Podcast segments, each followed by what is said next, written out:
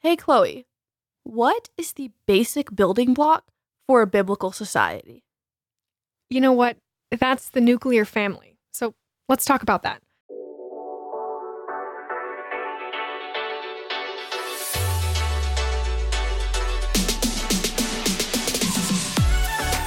Politics, culture, faith, and so much more. This is Fact of Life with Chloe Noller and Mattingly Watson on Radio Free Hillsdale 101.7 FM.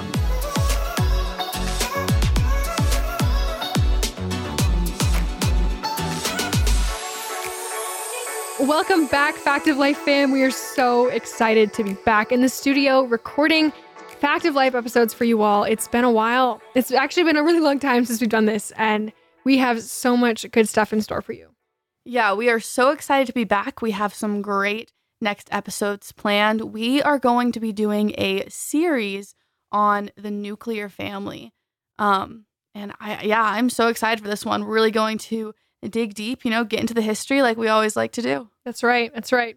Just so you know, we're down to 22 minute segments now. Uh, I decided that it'd be more manageable for our school schedules and everything we have on our plates that we're that we're juggling. So, um, but I think this is going to be good. It allows us to uh, dive deeply into subjects quickly, and I think it'll be good for you guys too. So, we're excited about that. Start us off though, Maddie Grace. Tell us about the nuclear family. Exactly. You know, we were looking at this topic, looking at topics we wanted to do starting back after our hi- hiatus. We wanted to do something that, you know, applies to all of us, whether we realize it or not. Something that is plaguing us, something that society is trying to tell us is not necessary. But when you really look at it and you take off the the blinders that are ignorance, you realize that the nuclear family is essential for a productive and biblical society. That's right. I mean, literally, the roots of the family are in the Garden of Eden. This mm-hmm. is where God proclaimed the, the the different roles of men and women and and established marriage. He he gave Adam as a helper the woman, and mm-hmm. the two were to be wed. He said God speaks in Genesis 2:18. He says it is not good that the man should be alone. After bringing every animal to him to be named and judged, the result is there was not a helper fit for him. That is Genesis 2:20. And so God creates the woman from from one of his ribs. And in Genesis 2:24, this is the, the family order here that God God proclaims, therefore a man shall leave his father and his mother and hold fast to his wife, and they shall become one flesh. That's Genesis 2:24 again. So at the very basic level here, the family is established in the Garden of Eden as God's perfect plan for humanity. What I have found really cool is, you know, if you go to Mark 10 verses 6 through 9, God references back to what Chloe just read for us here. It's actually Jesus speaking here, and he says, From the beginning of the creation, God made them male and female. For this cause shall a man leave his father and mother and cleave to his wife, and they shall be one flesh. So then they are no more twain, but one flesh. What therefore God hath joined together, let not man put asunder. I think it's really awesome. You know, you see a lot of this in the Bible. The, the, the parallels are overflowing from the Bible, but I absolutely love this because, you know, we can read Genesis and we see mm-hmm. quite obviously that God laid this out. He made mm-hmm. Eve for Adam. But then in Mark, Jesus has come and he's bringing it back. He, he's referencing it again. He references the beginning of creation when he made them made male and female and just so clearly states, I mean there's no doubt about it. He so clearly states that they were created for one another. Mm-hmm. You know, a man leaves his father and mother. There's mm-hmm. one nuclear family and goes and creates a new one with his wife. Mm-hmm. Um, and isn't that interesting that he says leave the mother and father? Like mm-hmm. even in even in establishing marriage, he already is saying like when you have children, they will like your sons will leave you to marry and and you will leave the mother and father and the, the, the husband and wife will become one flesh. I just I mm-hmm. love that he mm-hmm. already says that in that in that quote. Yes, exactly. And one thing I found absolutely incredible looking into this. And I don't know why my brain had never thought through this before. It's probably obvious, but is looking into even just the name nuclear family. Mm-hmm. Um, this this comes because the the model of a nuclear family is supposed to be the family as a nucleus, you know, which is like Mhm. the center of the atom. And I was reading an article um, on a website called Growing Faith, but they said the nucleus needs an atom. So it's not just the fact of, oh, like, I think we get caught up on, oh, there needs to be a father and a mother and kids and all that. And that is very important. Mhm. But we also need to recognize that there is a purpose too. And, you know, in this biblical society, one where we're glorifying God and following his commands, that Adam that, you know, we're we're working with, you know, it could be the church, our community. But the point is it's not just an, an idle entity. The nuclear family is not an idle entity, but it instead is a strong force for change in the world to reflect the light of Christ. Mhm. It's right. And I think it's really interesting too. I, as I was kind of digging into this, um, and Steven Wedgeworth in an article on desiringgod.org is talking about the family. And, you know, he, he mentions that, you know, this original pair, of course, was created for the purpose. Um, and, God says, be fruitful and multiply and fill the earth and subdue it. Have dominion over every living thing that moves on the earth. That's Genesis 1 28. So he's he's you know referencing here as the language of Genesis 5 1 through 3 also makes clear the male and the female who were made in the likeness of God make children after their own image and likeness. But then he goes on to say something he's referencing a book called The Christian Family and he says um, this is by Herman Bavinck. He says the two in oneness of husband and wife expands with a child into three in oneness. Father, mother, and child are all one soul and one flesh, expanding and unfolding the one image of God, united within threefold diversity and diverse with harmonic unity. I just thought this was a really interesting take. Um, you know, God is three persons. He's the Father, Son, and the Holy Spirit. But um, as we are made in the image of God, there are so many ways, so many ways, and we- discover them all the time. But that we reflect God because we are made in His image. There are aspects of us like that They are our desire to create, um, our reason, our ability to communicate. These are all things that are a result of being made in the image of God. But this family also uniquely represents the Trinity um, of God, and and um, it's just really beautiful. Like there's the the mother and the father, and and they have a child, and you know you, you can't just like equiv- like equivocate that to the Trinity and be like, oh yeah, it's a perfect example because the Trinity is not like a mother, father, and son at all. But it is really it's really interesting and it's unique that you can kind of see that Trinitarian theology even within the basic structure of the family. Um, even if you know you can't equivocate the a family structure to the Trinity itself, but that's another way in which we're reflecting this this uh, truth about God.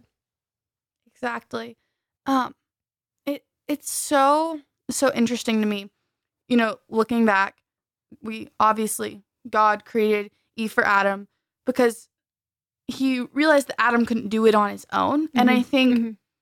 a lot of times our society will tell us like, "Oh, whatever way like you think is best, like that is your family." Whether it's two women as the parents or it's I don't know, some couples even have three parents these days.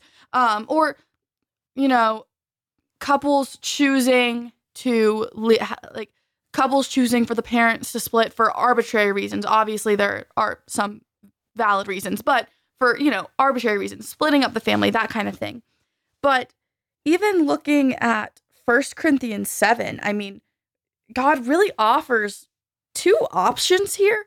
Um, he's talking about how you know uh, women a, a wife and her husband should leave their families and come to one another but he also talks about the fact that you know some people are better off leading single lives but Mhm. for you know for the glory of god but Mhm. his two options are either a get married create a family serve the lord or remain single serve the lord Mhm. Um and that's that's it there's Mhm. not any of these other options here and what i found really interesting is looking at a lot of modern day articles now i was reading one earlier um, from a, a site called medium and the title of the article was abolish the family build our communities why the nuclear family is unsustainable and how to destroy it Mm. and part of the argument here was that the nuclear family only came around, it was something in the last few thousand years.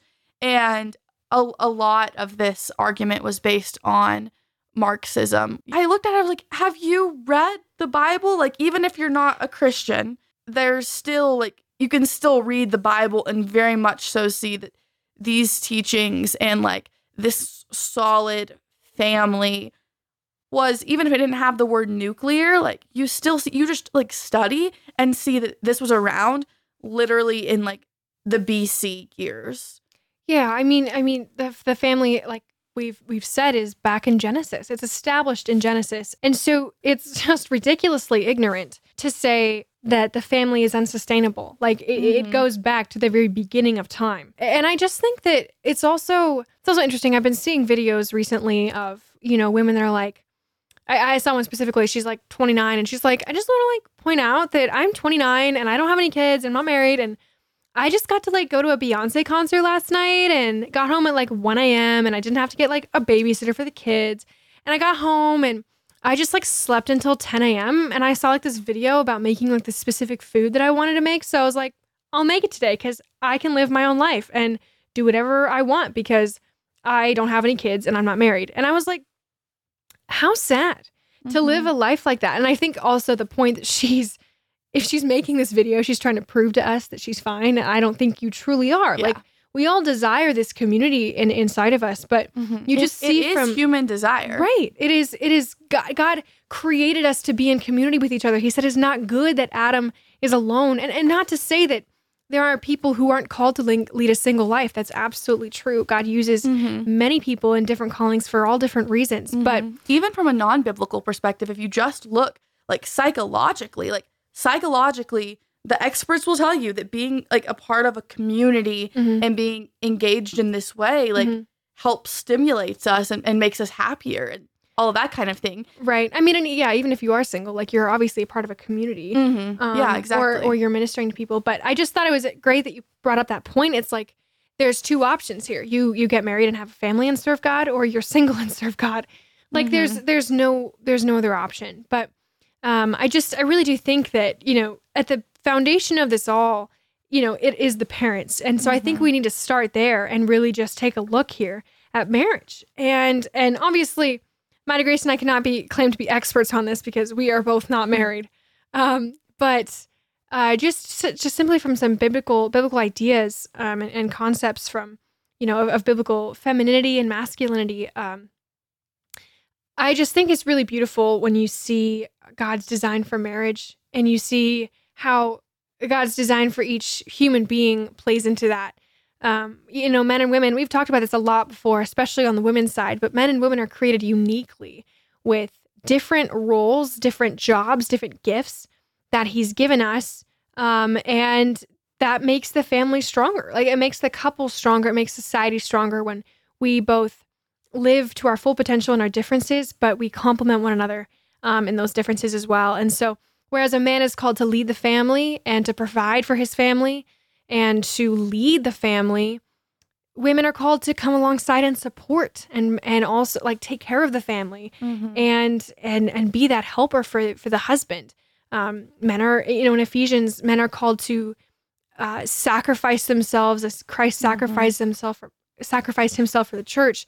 Um, kind of emulate that in a sacrificial way to his wife, and you know wives are supposed to submit to their authority, just like God or Jesus submitted to the authority of of God. So you know that, that there's just these basic concepts in um, in the Bible that I think are really beautiful when you just take a deeper look and just see how God is, you know, specially crafted and formulated all of us to to to live this way. Mhm. Yeah, and oh, he just he talks about family and marriage so much in the Bible. I mean, Matthew 19, um, he says, "For this reason, um, um, for this reason, a man will leave his father and mother and be united to his wife, and the two will become one flesh. So they are no longer two, but one flesh. Therefore, what God has joined together, let no one separate." And it says that multiple times in the Bible.